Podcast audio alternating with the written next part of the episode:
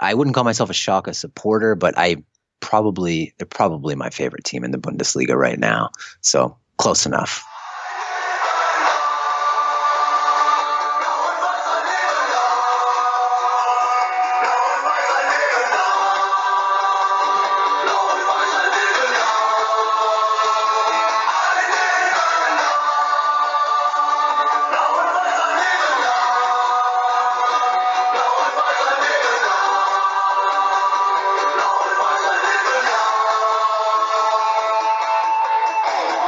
That song we all know and love, Blau und Weiß, ein Leben lang. Hello, meine Leute, wie geht's? Willkommen zu das einzige Schalke podcast. Alf English, that's right, folks. Officially, the world's only English language Schalke podcast, or at least the last time any of us over here checked. Uh, dedicated listeners of the podcast will, of course, realize by now that this is not the voice of your host, Richard Carmen, but that of Jack Mangan. There is a good reason for that, which we will get to in just one second. But first, let me thank you for tuning in. Schalke fans are some of the greatest fans in the world. Many of you out there speak English, and this pod aims to bring you the latest from the Royal Blues from that English speaking perspective. Now, as I said, it is I, Jack Mangan, taking on the hosting duties for today's episode, and that is because just a few days ago, Richard's lovely wife, Elizabeth, gave birth to their first child. So congratulations to all of them. Both the uh, the baby and the mom are doing well, from what I understand. Uh, weighing in at seven pounds two ounces, and he will be going by the name of Joshua. I was pushing for Franco Di Santo Carmen myself, but those efforts. Uh, in vain, it seems. But anyway, please send your congratulations to Richard on Twitter at uh, r underscore k h a r m a n. Um, the good news, of course, is that another Schalke supporter has joined our ranks. The bad news is that at least for today and possibly for a couple weeks here in the near future, Richard is going to be quite understandably uh, having his hands full with more important duties than hosting uh, this podcast. But do not worry, uh, you will not be stuck alone with me for the entire episode. And that is because we have a very special guest that some of you in particular, maybe some of our American listeners may be familiar with. And that is Mr. Adam Belz of the Scuffed podcast joining us today from Minneapolis, Minnesota. Adam, how you doing, man? I'm doing great. Thanks for having me. And Mazel Tov to Richard and his wife. Absolutely. It's, uh, it's an absolute pleasure to to have you with us. Why don't you, uh, for our listeners, some of you who, who may not know who you are, uh, just go ahead and kind of give them a brief background of uh, who you are, what you do, and uh, why you're here with us today. Uh, I have a podcast called the Scuffed Podcast, uh, where we talk about the U.S. men's national team and the player pool that can one day make it better. That involves watching a lot of Schalke games in the last year or so. So I wouldn't call myself a Schalke supporter, but I probably they're probably my favorite team in the Bundesliga right now. So close enough. Yeah, we absolutely love to hear that, of course. And uh, as as you said, following the the U.S. men's national team player pool, you're going to spend a lot of time watching European soccer, particularly um, a lot of Bundesliga games, and obviously with Weston McKennie uh, making his breakthrough over the past couple seasons, uh, you've you've watched pretty much all of his minutes, I'm, I'm sure. Yeah, so, yeah. So great. So it's definitely somebody who's uh, if not super knowledgeable about Schalke, just very knowledgeable about football in general, more so than I am for sure. So we're uh, we're very pleased that you're able to mm, join us. I don't know about that, but I, I do watch a lot of Schalke, so I'm I'm ready to talk about the game yesterday for sure. Awesome. So uh, coming up here on the pod rundown, we're going to talk uh, just a little bit of transfer news, rounding out a couple of the things that happened since our last episode a couple weeks ago. Then I'm just going to briefly touch on the DFB Pokal match against Schweinfurt, and then we will uh, get into the match day one recap against Wolfsburg. We will be right back.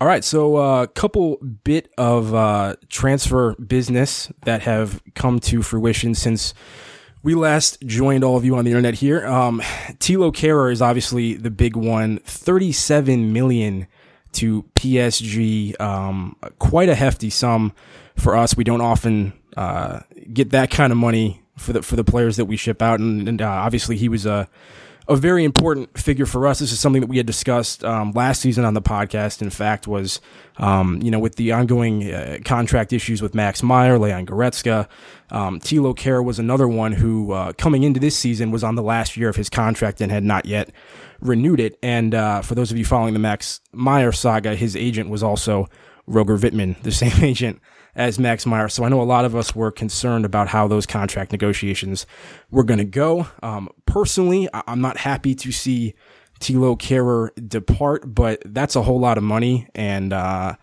you know, if it was one of those things where the contract was up in the air, I'd rather sell him while we could and not let him walk for free, as has been the case far too many times recently. Adam, would you agree with that? Yeah, I mean that that's the big problem lately, right? Uh, letting people walk for free. And even though he is a valuable player, as we saw yesterday, even um, in his absence, got to be happy that you got something for him.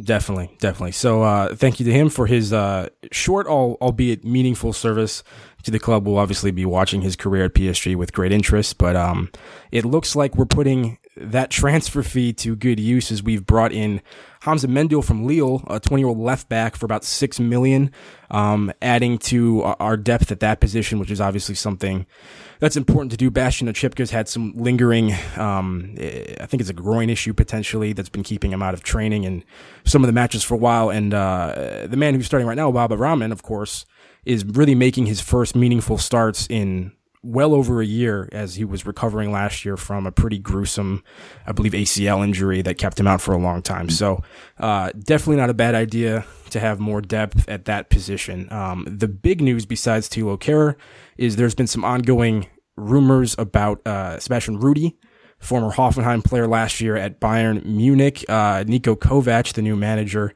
of Bayern Munich, has uh, come out and said that Rudy is is welcome to leave if, if he so desires. Um, I think Leipzig has been involved in, in pursuit of him alongside Schalke, but just earlier today, and by the time you're listening to this, this actually may have well been um, announced officially, but uh, we're recording this here on a Sunday afternoon, and it looks like there's been some reports of an initial agreement between the two clubs, uh, and we're looking forward to potentially him being officially announced uh, tomorrow. Looks for a transfer fee of what's being reported around 16 million, which for me great piece of business. Um, we've done a lot to strengthen that midfield in the transfer market so far, but uh, obviously doesn't hurt to have more, especially uh, a player of Sebastian Rudy's quality, somebody that could fit into that number six role, um, maybe a little bit better than almost anybody we have in the departure of, of, of Max mm-hmm. Meyer. And um, to me, that would be quite a piece of excellent business, I, I think. And I think it's been kind of universally praised on Twitter. Yeah, people think it's a it's a great deal to get him for what? What did you say it was? Sixteen million euros or something like that. Yeah, that's what's being um, reported at least.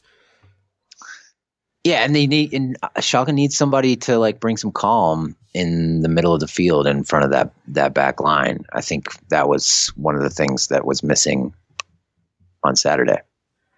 Yeah, I, I would agree to you. You know, we'll, we'll get into that in a second with uh, Suat Serdar and Weston McKennie starting in that midfield, but uh, yeah, I definitely think a player of his caliber, to somebody to kind of bring a calm, collected presence, who's who's confident on the ball, kind of you know, make sure everyone else is kind of you know in the right pace and not freaking out a little bit.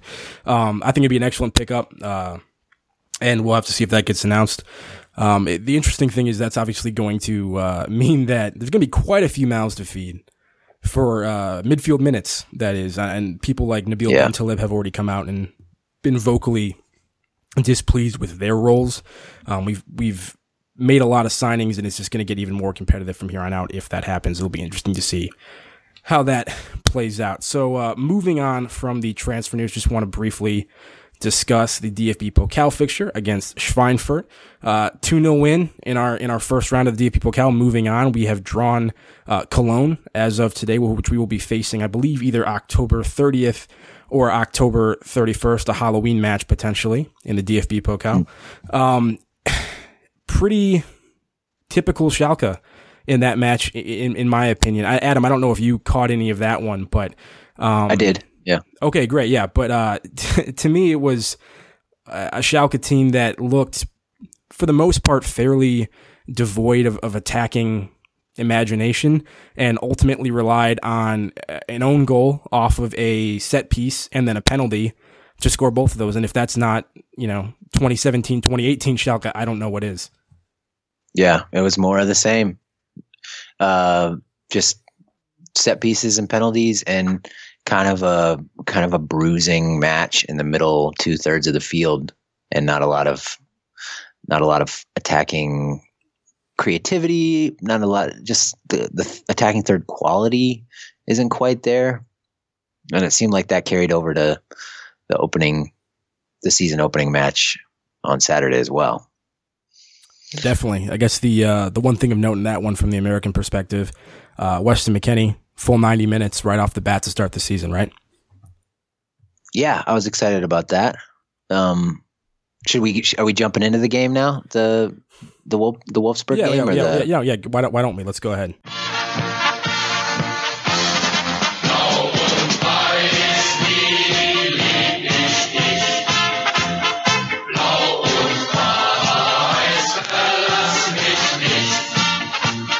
So yeah, I guess it seemed to me it seemed to me it seemed to me like Schalke got sort of Schalked. You know, that's the, the kind of game, uh, kind of game that they they would have won last year, or at least escaped with a draw.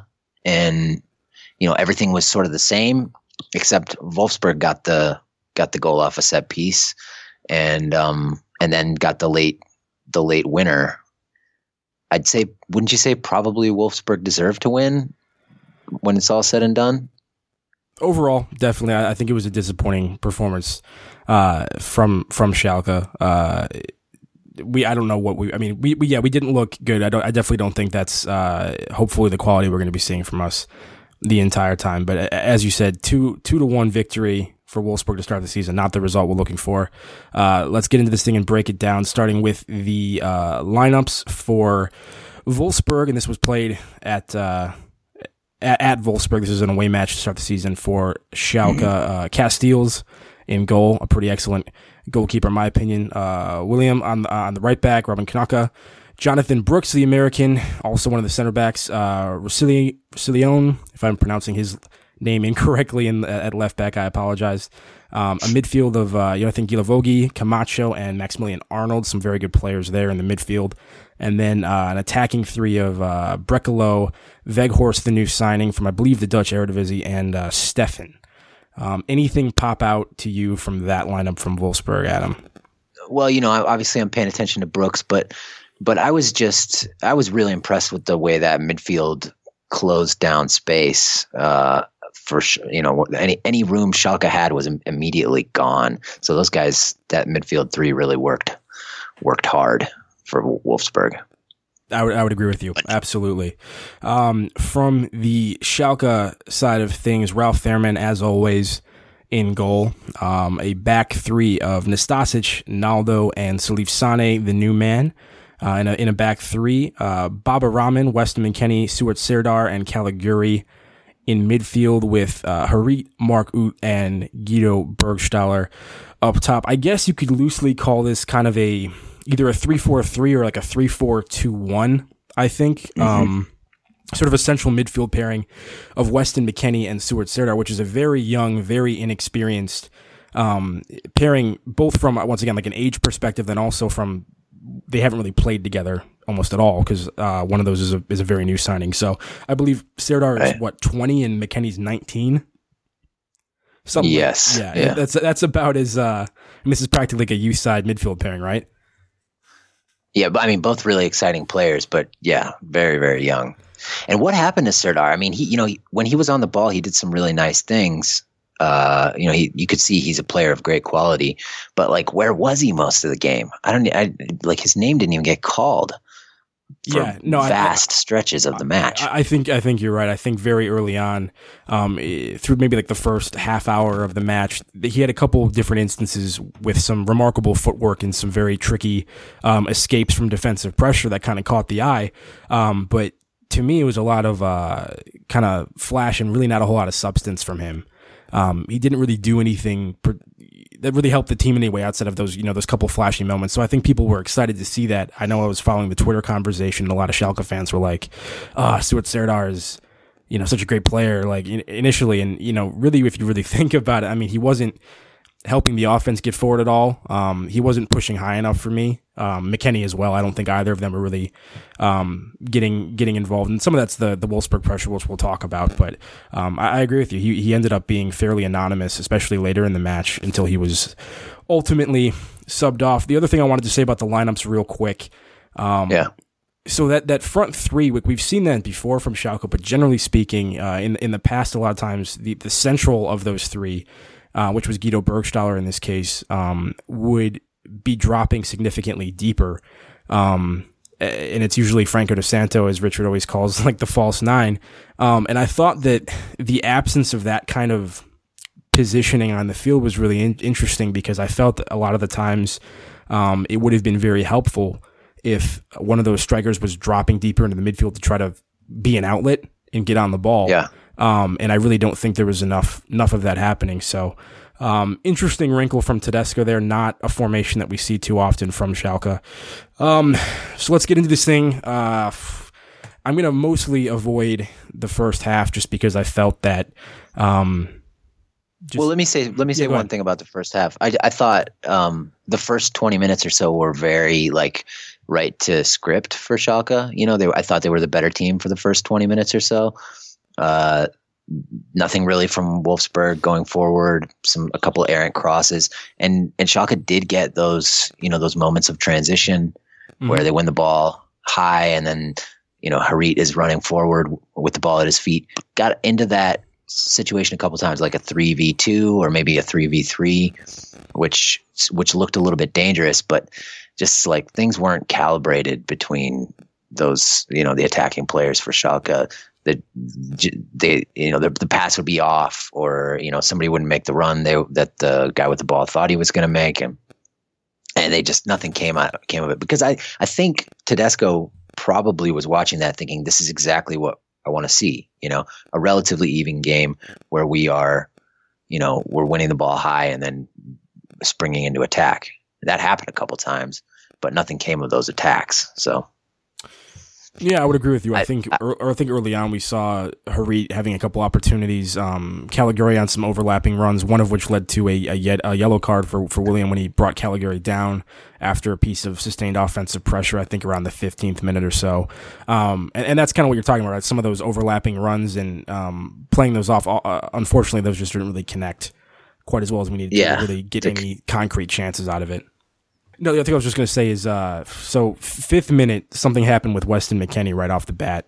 Um, he, uh, he's, he's taking the ball in the center of the park, takes a bad touch, which leads to, uh, a, a, giveaway and then he, and then an immediate foul, uh, for him to try to, you know, bring that player down. And, and to me, that was something that was kind of foreshadowing for a lot of this match. I don't know if it was first match nerves or what, but far too many, and some of it's Wolfsburg, I want to give them the proper amount of credit, their pressing game, but um, a lot of Schalke players seem really nervous and jittery on the ball. There's some bad touches, some bad decision making, and that ended up being a problem later on. And I think that Weston McKennie uh, example that was just kind of the, the first one of those. Yeah, that was that was a sort of ominous foreshadowing because you know that, that McKennie did receive the ball in a lot of space, and you want him to you know take advantage of that situation.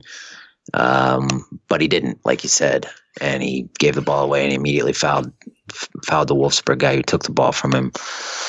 So yeah, I mean, you feel like you want to like you want to impose yourself on the match, and when you have like a ton of space in the middle of the field, you want to make something happen with it, and that didn't happen there, and probably that was a little bit of a bad sign. Definitely, and uh, yet another example of that 28th minute um, yellow card for Salif Sane, the new man. Uh, the ball is passed back to him. He takes a poor touch immediately. Another one, as I mentioned. Um, rather than, and then at that moment, rather than, than clear and kick it like, you know, deep back to Ralph Fährmann, um, or, or, just punt it or something. He tries to recover it, ultimately gives it away, and that's going to lead to uh, kind of a free run into the final third for the Wolfsburg player in question. So he has to drag him down from mm. behind. Uh, Sane is a player I was very high on coming into this season. Um, I really liked what he did uh, last year, and then also in the World Cup, I was very you know excited for that signing. I thought it was one of the best pieces of business we did all, all, all summer. Um, What did you make of his performance in this match? Because to me, I was I was thoroughly underwhelmed by him. Yeah, I you know he had the moment you just mentioned. He had a couple other giveaways in the first 30, 40 minutes. It seemed like he was maybe trying to do too much, and uh, and and was and paid for it. My my sense is he he he found his way into the game with a little more effectiveness as it went on. You know, I mean, he's obviously going to be a huge asset defending, um, and and you saw you saw plenty of that. But uh, on the ball, he's got to be a little cleaner than he was. That that was uh, that was a problem. There were two two instances I can think of off the top of my head where where there was like a clear opportunity as a result of a Sané giveaway. So yeah, yeah. I, I, think I agree. I think he was trying to do too much. Once again, I don't know if it was first match of the season nerves or maybe, you know, he's trying to make a good impression for his club because he's new. But uh, especially as a member of that of that back three, that kind of three center back pairing, the most important thing is just keep it under control. You know, a simple back or horizontal pass is always better in that situation than you trying to do something fancy with your footwork and, and get out of a tight situation. So just a little bit more composure, I think, from a lot of the Schalke players would have greatly uh, benefited us. But once again, the Wolfsburg pressing, I think, was a huge part of that. One of the, I mean, one of the the themes of the first half for me was um, they really did an excellent job man marking in the center of the pitch, which forced mm-hmm. a lot of balls um, kind of out wide to either Caligiuri or um, Baba Rahman on the left side, and then those kind of passes out wide were sort of um, triggers for traps, in my opinion. But then suddenly you get these double teams out there, which would kind of put those wing players in a cul-de-sac and then have to turn around and kind of go right back to one of the center backs. And I, I think that made it very difficult for us to both advance the ball into the final third um, and really get anything going. And then you, you combine that with a, a real lack of motion um, and, and a lack of energy, I think, from the front three in making an effort to making themselves available for some to kind of link, link some things up. And we really just didn't get almost anything going on the offensive end. Yeah, you know Rafa Rafa Honigstein, the the writer who writes for ESPN, yeah. some he called uh, I think he called the Bundesliga's style of the day attritional, and and I think I think that's an apt word for it, and definitely Schalke is you know at the vanguard of that where you're just you're just denying everything. And yeah Wolfsburg was doing that yesterday too you know there was just no there was just no easy way to play through them. And you're right everything was being forced to the wings and Rahman and uh and Caligiuri couldn't really get anything going. And I think maybe you know Stambouli comes in for a lot of criticism I think among Schalke fans and so um and maybe even Kehrer did too somewhat but Kehrer less so, I would say. And but those guys are both pretty good passers, like good at hundred uh, percent playing the ball through the lines. And I thought that was missing a little bit uh, yesterday. Who knows? I mean, maybe it wouldn't have mattered because Wolf, Wolfsburg's press was so effective, but no, but, but definitely I, I think there wasn't a lot of. I think that's an excellent point for you. I mean, we talk about somebody like Zane. If you had put Stambouli in that position, which is where he normally played last year, and sort of that rightmost of that of that back three, um, somebody who's better with the ball at his feet, a better passer, has played some time in, you know, holding midfield roles. Would he have done a better job navigating that pressure? I think that's an excellent point from you. Um, and depending on how teams uh, set up against Schalke, maybe that's something we'll see more often. Who knows? Um, uh, we will get yeah. to this in a minute, but obviously Nastasic is not going to be available for our next match. You know, you wonder if maybe Zane moves out to the left and Stambouli slots in on the right. Um, will be interesting to see. Uh, 33rd yeah. minute. Next thing I want to talk about briefly. Uh, this is another example of um, kind of a trap happening on one of the sides. Harit uh, gets the ball on the left hand side of the pitch, surrounded by a couple players, can't find a way out, makes this kind of ill advised back pass, which ends up going all the way out for a corner, and then that ensuing corner, John Brooks. Uh, floats back post and heads in for Wolfsburg's first goal of the match, uh, completely unmarked. What did you see on that one? I mean, it was a clever run from Brooks. You know, I mean, he he definitely sold like he was heading heading right at the goalkeeper, and then just kind of ducked out the back door, and there he was all by himself.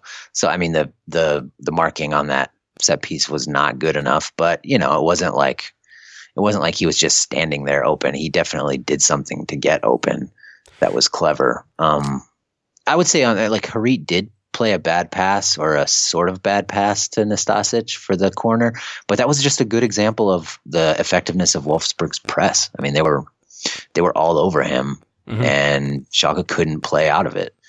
It was like I think M- McKennie and uh, Serdar were involved, and then and then it found its way to to Harit, and he was just like you know uh, facing his own goal with two guys on him. He had to play it back, and there was a little bit of a miscommunication with Nastasic. But yeah, on the set piece, you got to mark better than that if you're Schalke but you know, credit to Wolfsburg, they they had something from the training ground that obviously worked. Yeah, I was and, about to say that almost actually. I mean, not trying to take away credit from Brooks, but it almost looked rehearsed in the sense that um, a bunch of the Wolves, basically every Wolfsburg player, kind of made a sort of diagonal run in the direction of like the front near post, while Brooks peeled off and went the other way back post. And I mean, it, it, Schalke just bid on it, plain and simple. Yeah. Um, I don't think anyone yeah. even had eyes on Brooks at that point. So, uh, and that's something that we usually don't give away a lot of goals on. Schalke, very good last season, both offensively and defensively on set pieces. Um, so that was disappointing to see that that was the way uh, we conceded our first goal. Uh, other than that, uh, Guilavogui, yellow card in the 41st minute for a foul on Amin Harit. What else is new? Amin Harit drawing fouls as he does. So Wolfsburg heads into halftime with a 1 nil lead. I mean, I think we pretty much over uh, covered it already, but just general impression on, on the first half from you. Yeah, I mean, it was a it was for a neutral. It was a terrible game to watch, and um, uh, it, I thought I thought Wolfsburg was the slightly better team, um, especially after that first twenty minute section. Um, and the goal was probably probably deserved at that point but you know it was very it was very a very cagey game. A lot of a lot of pressure in the middle of the field not a lot of quality in the attacking third really from either side. I i 100% I, I do think it opened up i think i do think it opened up a lot in the second half after the you know with some of the drama that, that unfolded that i'm sure we will talk about. Absolutely, no, I agree with you. I, I just I think it's funny because um, for a lot of the American listeners that are trying to figure out where to tune in, uh, this weekend. That was a game that I know a lot of people, including yourself, were, were advertising, saying, "Hey, that's the one you should be watching." We got John Brooks and Weston McKennie, and unfortunately, anybody who tuned in was not treated to uh, a very enjoyable aesthetic experience for the for the first forty five minutes. Yeah, I had somebody text me another, you know, a pretty knowledgeable American soccer writer uh, text me. He said, Nobody wants to admit it, but Schalke is absolute crap to watch. And I was like, you know, kind of, it's kind of been true. But you got to appreciate the finer things. You know, you got to appreciate the you got to appreciate the spirit and the and you know just like the winning mentality that Tedesco has instilled. At least he instilled last year. So I don't I totally agree with that, but I can understand yeah. the reaction to today's yesterday's game. No, I, sure. we definitely do not play the most exciting brand of football uh, in the league. But as as you say, I think that's a big point. Is the under Tedesco that that change in in spirit. A lot of times in the past, watching Schalke over the past, you know, five, ten years, we go down, the heads kind of drop, the body language gets iffy. Um, and, and, last season, it really just seemed that this team had a never say die attitude. They always believed that they had a chance in any match. And even if they fell behind, they, they worked to correct that. Obviously, the most notable example of that being the 4 4 uh, Revier Derby against Dortmund, the first edition of that, where we came back from four down to tie that up in stoppage time. But um, a number of instances last season where, yeah. um, in the face of adversity, Schalke grabbing a goal to either equalize or take the lead. Um, and I do think that we saw some of that in the second half. So let's get into absolutely. Yeah, let's get into that here. Um, Should we for, go straight to the red the red card on Nastasic? Um, I'm going to jump into one thing before that. 47th okay. minute. Um, play is stopped for what the ref considers to be a handball on Weston McKennie. Um, he gets angry uh, with that decision, picks up the ball, starts dissenting, and as a result of that argument, the ref gives him a yellow. Now, on the replay, I think you're sh- I think you're shown that McKennie is correct. I think the ball hits his torso and not his yeah. arm, so it was a poor decision by the referee, not the first one we're going to talk about here, but um, that's annoying to me from McKennie. Um, just I, appreciate the passion. It seems like he's trying to become a little bit more vocal on the pitch recently, um, but he needs to kind of keep his head a little bit. Uh, that is not a decision worth getting a yellow card over, uh, particularly when you're down and you know you're you're playing in a match that's very cagey in the midfield. He's not operating with a lot of space as it is. You have to imagine that you're going to be involved in some tight challenges um, going forward. Not the smartest move for me. What was your What was your opinion on? That? Yeah, I yeah I agree with you. I mean, there's a you know he's a he's no stranger to yellow cards that are totally earned. So to get one that's like so, so uh, needless like that and put yourself in a position where you could you could get sent off for stuff you do in the run of play all the time anyway. It's very, very silly. He was right though. It, like yeah, yeah, said, he was right. He, yeah, he was right. He's not quite the uh, the walking red card that Jermaine Jones was for Schalke, but uh, he oh, def- give him some time. Give him some time. he's he's definitely not shy of tackles though. We've seen that from him. So uh, yeah, I agree with you. I mean, he could, he could easily pick one up for just you know uh, a good faith effort as opposed to just arguing with the ref, which is pretty pretty silly. So, um, fifty seventh minute, uh, there is, from my opinion, one of the best pieces of play Schalke had up to that point. Um, Caligiuri is on the break down the right hand side. He plays this crossfield ball all the way to Burgstaller, who picks it up in the box. He lays it back for Mark Uth, who's kind of running horizontally, trying to make himself available. Uh, Uth gets the first touch on that ball and is kind of taken down no penalty is given. What was your opinion on that no call? Oh man, I feel like it could go either way, but I, I, I understand the frustration with it not being called. But I'm, you know, I I think the um some of the other calls, yeah, I don't know. What's your you, you feel like it that was like a stone cold pen? Oh no, no, no. I actually agree with you. I'd love to uh, be able to argue and get some controversy going on this podcast, but uh, to me, I think that was a 50-50 call, maybe 60-40 in favor of Wolfsburg. Uh, he does get a foot to it and gets there first, but that first touch, he's not going to be able to recover that ball. So he's not getting it. Like he's not going to be able to get that first touch and then go pick it up in the box. That's going to go to a Wolfsburg player. And uh, the contact for me is it's there, but it, it's fairly minimal, and it did look like Uth was looking for it. So um, I think another day maybe that, that that gets called, but I wasn't particularly complaining about it at the time.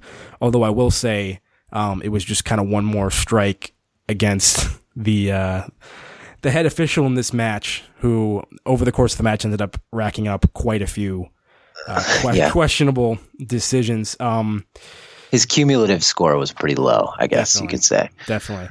58th minute, uh, Embolo is subbed on for Amin Harit. Personally, I would have subbed off somebody like Burgstaller, who I thought was just completely off the pace this entire match. I don't think you almost ever heard his name called. Um, Harit. He had he had trouble getting involved. That's yeah. that's for sure. I understand wanting to manage Harit's minutes. He gets a lot of tackles, so he's subject to a lot of you know physical abuse, and he's um, you know a very lively player. But you know at that point, given that Schalke really hadn't had much offensive spark, I thought that that was questionable to bring off you know one of the players who I think is usually the primary provider of that. I mean, what was your opinion? Yeah, I mean, uh, you know, who knows what what all is going into that decision, and I and you know, Embolo Embolo did bring a spark, so I guess your your thinking is he should be that spark should have been brought on for Burgstaller instead of Harit. I'll yeah. I'll give Tedesco the benefit of the doubt for for the time being. He, he um, might he might know a little bit more about football than me. I, I think that's I think that's fair to say. Um, so this match descends into chaos. We've been hinting at it for the last few minutes here, uh, but it really all goes crazy in the 64th minute roundabout. Um, there is a a ball that is, I think it's off of a throw in potentially. Um, it's a 50 50 ball. Nastasic is going in for it, as is Weghorst, the Wolfsburg striker, this ball kind of bounces off the ground and is sort of a waist high ball, um, which Nastasic goes in and wins with uh, yes, a high crucial boot, but piece of information. Um, definitely. Uh, but then as he's kind of following through after he's won that ball, uh, he ends up clipping Weghorst's leg um, and takes him out. Now the referee calls this a yellow card initially on Nastasic, which, you know, he won the ball, but I don't think anyone's really freaking out about that too much. But just, you know, 30 seconds later, suddenly VAR gets involved. The, uh, the ominous VAR call. Referee stops play to go take a look at this replay. And when that, when that's happening initially, I'm personally looking at like, oh, are they going to maybe take away this yellow card? Um, because I thought, you know, it was clearly, it, was, you know, maybe a yellow card, but maybe not. Um, you start yeah. listening to the commentary and you realize, I don't know what the VAR rules are, so maybe that was stupid of me to think that was a possibility, but you start listening to the commentary and you realize they're actually looking to see if this is going to be a red card rather than a yellow. And the ref returns to the play. Uh, and that's what he decides to do. He changes this to a straight red for Matija Nastasic, who gets sent off. Adam, what is going on with this play? Oh, extremely harsh red card. I mean, he did, he won the ball. Uh, you know, he just like banged it out, won it 100%. And then, you know, the bottom of his foot does hit, uh, was it Weghorst? Weghorst? Yeah, yeah, it's Weghorst, yeah. His leg, um, you know, I could see maybe a yellow, like you said, but to go over there and look at the replay and then call it a red, it's just crazy. The plus side is it did improve the soccer game quite a bit in my opinion, with Nastasic job. I mean, it wasn't it was no good for Schalke, obviously, but all of a sudden it's like uh, it's an up and down, back and forth contest, totally open game. Yeah, well, in a game that clogged in the midfield, maybe you take a player off, suddenly it open some space. But yeah, I mean, just to just to round this Nastasic decision out. Yeah, um, yeah. You know, as I said, yellow card probably fair, but this is a 50-50 ball, and the ball is waist high. The only possible way either player can win the ball is to raise your leg to about the waist level, which both players do. The only reason yep. Nastasic even catches Weghorst is because Weghorst is late and Nastasic gets there first. So, yeah. I mean, I don't know. Exactly. I agree. I don't know why the video assistant referee even thinks that's a red card and calls to the ref to go take a look. But then, even more so, I don't know how the ref agrees with him. I think that is a bad, bad decision for both parties there. Very harsh. Um, so anyway, obviously that's a foul in the open play, so there's going to be a free kick immediately after that. On the ensuing free kick, uh, there's a loose ball. Burgstaller and Weghorst, who was just involved in the last one, are involved in a little bit of a scrum. Um, mm-hmm. Burgstaller may be a little bit emotional from the red card that was just given to Nastasic, kind of gives Weghorst a little bit of a shove, who falls to the ground. Weghorst uh, loses his shit, for lack of a better term, uh, gets up and retaliates and just kind of lunges his full body into Burgstaller, who gets knocked over. Weghorst is shown a red, Burgstaller a yellow. But wait, VAR calls down to the referee yet again, who goes over to take another look, and wouldn't you know it, reverses his decision for the second time in a matter of minutes, takes away the yellow, uh, the red card, and gives Weghorst a yellow. I, I'm at I'm at a loss for words, man. Yeah, I mean, I think that's probably the right decision in that instance. You know, you look at that, what happened there. I mean, you could argue uh, Weghorst headbutted Burgstaller, you know, but it would be kind of a flimsy argument because he like he just kind of does like a derpy, like you said, full body lunge in the general direction of Burgstaller and and you know his shoulder kind of knocks Burgstaller down. Burgstaller obviously uh, plays it up, goes down in a heap, just like Weghorst did when Burgstaller pushed him. But you know, all, all, in all, I think that's probably a fair result for them both to get a yellow there. And do you think it should have been a red on Weghorst? Uh, so what I will say is, I, I agree with you that you know the initial call on that play should have been a yellow for Weghorst. What I will say is it is not at all unusual for a referee to punish the retaliation more harshly yeah. than the initial play. I've seen that so many times over the years watching matches where somebody sticks out a leg, you know, somebody gives a shove, whatever. That player gets a yellow. The player that comes up and then takes an even more violent action is usually judged more harshly. Um, I, I mean, I've, I've seen players like Weghorst get reds in that situation plenty of times. I, it would have been slightly harsh, but not unusual. And so I yeah, guess just for me, the general Schalke narrative of having two VAR decisions reversed against, you know, in favor of Wolfsburg in the matter of minutes, it was just absolutely infuriating, and it just calls into question further whether or not this VAR thing is having a good influence on the game or not. Yeah, yeah, and I hear I hear you, and I I think they the German version of VAR has not been as successful as, for instance, the World Cup one, which I thought was pretty good by and large. Um, but you know, uh, a lot happened as a result of that. Can we? Can we? Uh, you ready to to get into that? Like what? How that affected the game?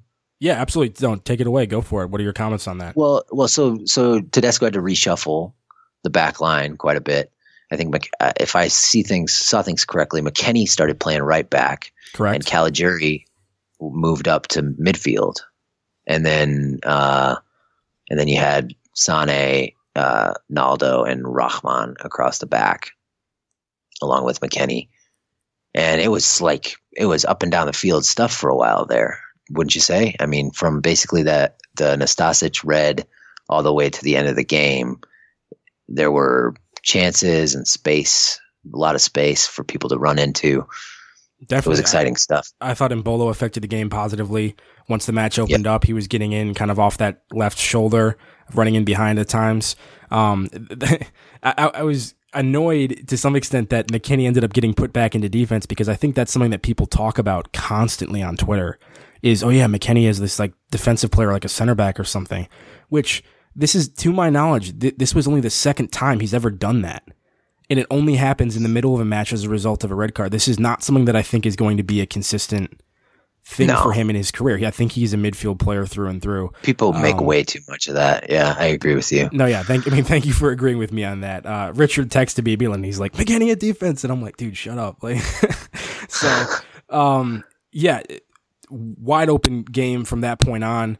Um, a substitution takes place in the 83rd minute. Nabil Bentaleb comes on uh, for Suat Serdar. Now, when I appeared on your Scuffed podcast recently, breaking down um, the Americans at at Schalke and sort of the midfield situation, what I had said to you is that I, I did believe that Weston McKennie was probably going to be one of the starters out of the gate, and that the person playing alongside him might be Nabil Bentaleb as opposed to one of these new signings. Now that was the case in the DFB Pokal match. It was not the case initially in this one as Suat Serdar started in front of him, but Bentaleb came on and pretty immediately made a case for why he might need to be included on a more regular basis. Uh, within seconds yeah. of his appearance, he uh, put some pressure on one of the Wolfsburg players, which results in, in him stealing the ball, gets his head up, immediately picks out a great pass, a through ball to Mark Uth, who crosses to Embolo, uh, attempts kind of a one time finish, which forces a phenomenal save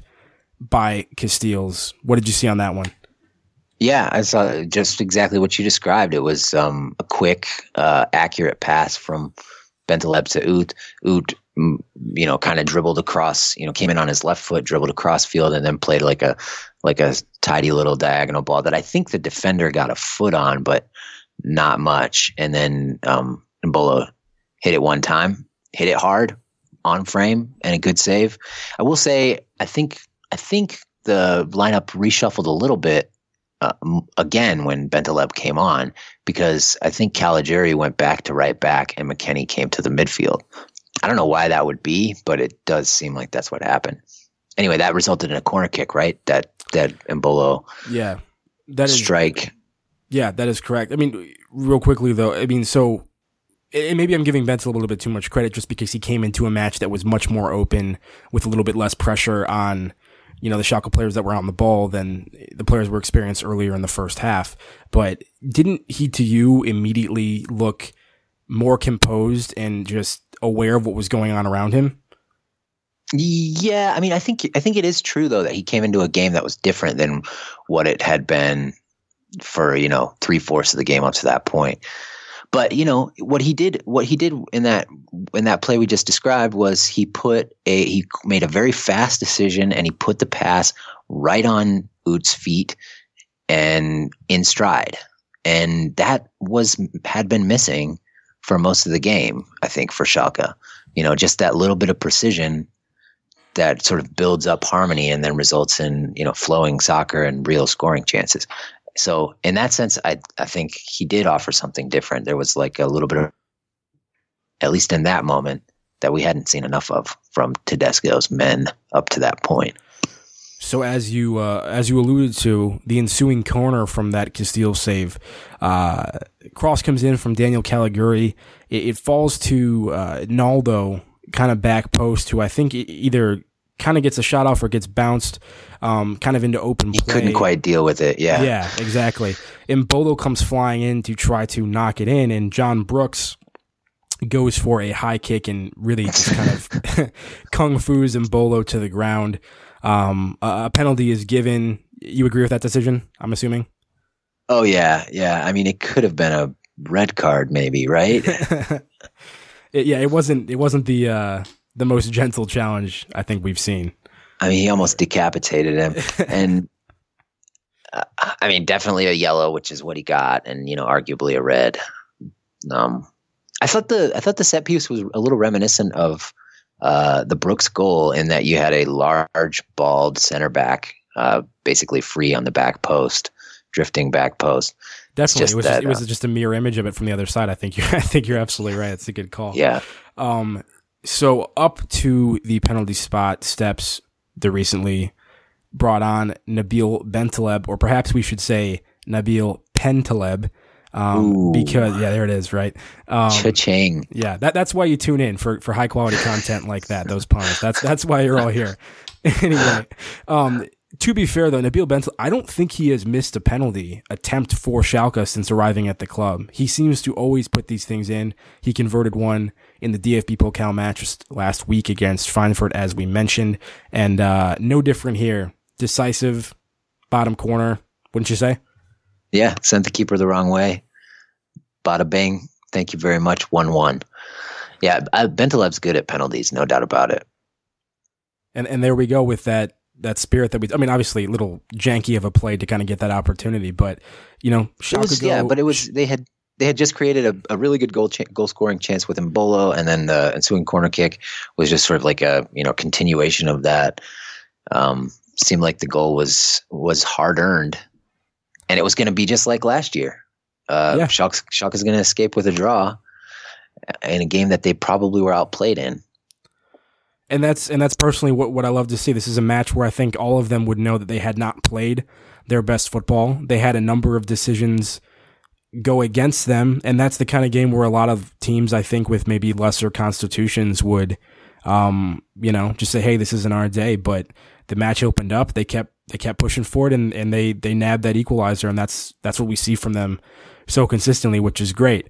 Um, uh, unfortunately, six minutes of stoppage time ultimately added yeah. on as a result of the shenanigans that took place earlier in the match. So much and, stoppage. Uh, yeah, you know, I think by this point everyone was just completely gassed because there's less people on the pitch to you know to cover to cover that that grass and and uh, it had been a wide open end to end situation. Schalke had a couple opportunities, I think, later to even to even win the match, um, and yeah. then ultimately, right kind of at the death, uh, Wolfsburg has the ball in and around the final third. A great ball is played in behind uh, the back line to I believe Gerhardt, who has a kind of a one on one with Fährmann Fährmann makes a great save, comes out, is big, deflects it, but ultimately uh, doesn't deflect it to the side, kind of deflects it right back out centrally, and it falls to uh, Ginczek, I believe, who plays it yep. between his legs before Fährmann can get down. And uh, Wolfsburg with the walk off 2 1. Yeah. I mean, a couple things I, I want to mention from stoppage time before before I talk about the goal. Uh, you did you did mention that there were some chances for Schalke, and one of those was for Teuchert. Was it Teuchert? Is that how you say his name? Uh, yeah, Cedric. Toy, yeah, Teuchert, I think. Teuchert. He um, you know, he got he got flicked into the channel by McKennie, and then um, sort of had to like beat his guy one on one, and got a pretty good shot off from a, from a tight angle. I, I mentioned that because I I don't know if I saw him do anything else in the game. Um, he's another one we haven't talked about, and he wasn't talked about much in the game. And I don't know, I don't know where he was or like what the problem was, but even maybe even more than Burgstaller. You talking about Teuchert? Yeah. Yeah, well, I believe he was subbed on late. Let me check when that even was. Um, mm, I thought he was 73rd minute. I want to say is when he came on uh, for Guido Burgstaller. So it was it was a Harit Burgstaller Mark Uth front three for most of that one. Burgstaller and Harit were ultimately subbed off. Um, and, and Teuchert kind of played the last 20 minutes or so. Um, okay. Scratch that. Yeah. He, he, um, so he, in his 20 minutes, he, he made a name for himself. So that's a little bit different than what I was thinking. I was thinking he started, which is obviously wrong. Yeah, no, no um, worries. But yeah, I, I agree. I think he's, um, he hasn't he hasn't really made quite the impact we've been hoping he would yet. But I think he also. I mean, it's not like he's getting a lot of starting opportunities, right? He's making these right. these late game cameos where he has maybe five, ten minutes. Um, I mean, he had he had definitely had more time today than he normally does, and it's really hard for a striker to come on and, and kind of make a name for yourself in those situations. Um, so my mistake, Cedric. My mistake. um, so on the goal though, on the goal though, Baba Baba Rahman did lose his man pretty badly didn't you think? I mean, that was it was a nice ball, and I, maybe he was hoping that the guy was that Gerhardt was offsides. He but, he was he was ball watching once that ball came through. You, are talking about the rebound, right? Well, both the original ball and the rebound. He Rahman was a little slow to react because it was his man who Gerhardt was his man who came came in behind and took that touch and then had his shot saved by Fährmann. And then the rebound uh, came to came to Ginczek, and Rahman was again slow to react. Yeah. And you know, you can understand he's, he's at the 95th minute of, of a game that he's been yeah, running first, hard. First match of the game. season, probably don't have quite the conditioning you'd hope so. You don't have mid-season form yet, but no, I agree with you. Um, to me, I mean, if more- we're just looking for if we're just looking for like uh, explanations and like what happened on that goal, I mean, yeah. Rahman is largely at fault. Hundred percent. Yeah, hundred percent. I saw some people criticizing Fährmann on that play because the ball went between his legs to me, that's super harsh. He made the first save and tried to get down for the second. Um, meanwhile, his players yeah. weren't weren't running in and trying to, you know, as we said, they were ball watching. So, um, you know, unfortunate. If we had hold on held on one more minute, we'd have uh, an opening day point that we would have snatched from pretty, uh, you know, uh, a lot of adversity in this one. But unfortunately, Wolfsburg steals it late, and we uh, walk away from our first match zero points. Overall impression from you of how Schalke played in this one? I think they got to, f- they, you know, Tedesco has to figure out that attacking sort of trio and how they're gonna how they're gonna work together with the midfield. I think the midfield questions will be asked to the midfield too. McKennie was okay. Serdar was, as we mentioned, largely um, absent. It seemed like, or anonymous, I guess is the better word. So I, th- I mean, there's stuff to work out, but I just, I think a lot of Schalke fans and me as somebody who watches them regularly, I just want to see them, you know, string passes together in the attacking half and play some some beautiful soccer, play some beautiful football, yeah, I, and I, we didn't get to see that again. That's all I. I mean, you as a listener of the podcast personally, that's all I talked about last year it's all I talked about in the offseason is we have to find a way to create chances from open play to string some passes together and, and, create some more organic chances than just these set pieces. We can't rely on this to win us matches. And I, you know, I hate being a broken record, but um, that was the case in the DFB Pokal match, and it kind of proved to be the case again today. Um, the interesting yeah. thing, as you talk about, you know, with Tedesco having to figure out that front three, he made a comment before the match where he was saying, "Yeah, you know, we have a lot of competition up there now." And uh, every time one of those players comes on, they know that they're going to have to put in a good performance to fight for their spot. Otherwise, there's going to be somebody off the bench who's going to come in and replace them. Did you think any of the front three really did anything to make their case? Um, no, I thought Embolo was probably the brightest spot, and he, you know, he came in off the bench. Um, but you know, how much of that is a result of the of the midfield not being that good too? Like so, like Burgstaller didn't really get much service. I don't know. You know, that's something something smarter brains than mine can understand that. But yeah. no, I don't think anybody. I don't think anybody was out there who was out there uh, showed themselves to be like an un, an irreplaceable attacker for sure. for sure. I imagine we'll see some some shakeup before next weekend. The uh, the last interesting comment I wanted to discuss was uh, Weston McKennie in a post game interview. His reaction to that match was kind of curious to me. Basically, what he said was, um, and once again, I'm, I'm, paraphrasing all of these, but uh, you know, winning is important, but we're more concerned with kind of improving and playing our game and much more so than last season. We're really trying to kind of force our system on on the match and not adjust what we're doing to the opponent we're playing. Uh, hmm. And to me, that was just a really curious statement because I felt that that was one of the strengths of this team last season was tweaking things, altering things, bringing in different players, showing teams different looks. And I thought Tedesco did an excellent job setting us up for a lot of these matches, particularly against bigger clubs like, you know, like Bayern. Even though we didn't end up walking away with any of those um, wins in, in those matches, but uh, I mean, if this if this was the system that they're trying to implement today, I mean, yikes, because it certainly didn't look like something we want to be seeing for the rest of the season, right? Yeah, I mean that that makes me think of the you know so back to the forwards. It does seem like job one in the Tedesco system for those for that front three is uh, defensive effort, right? Yeah. You know, like like running after the ball, which um, is why we saw Di Santo as much as we did last year, right?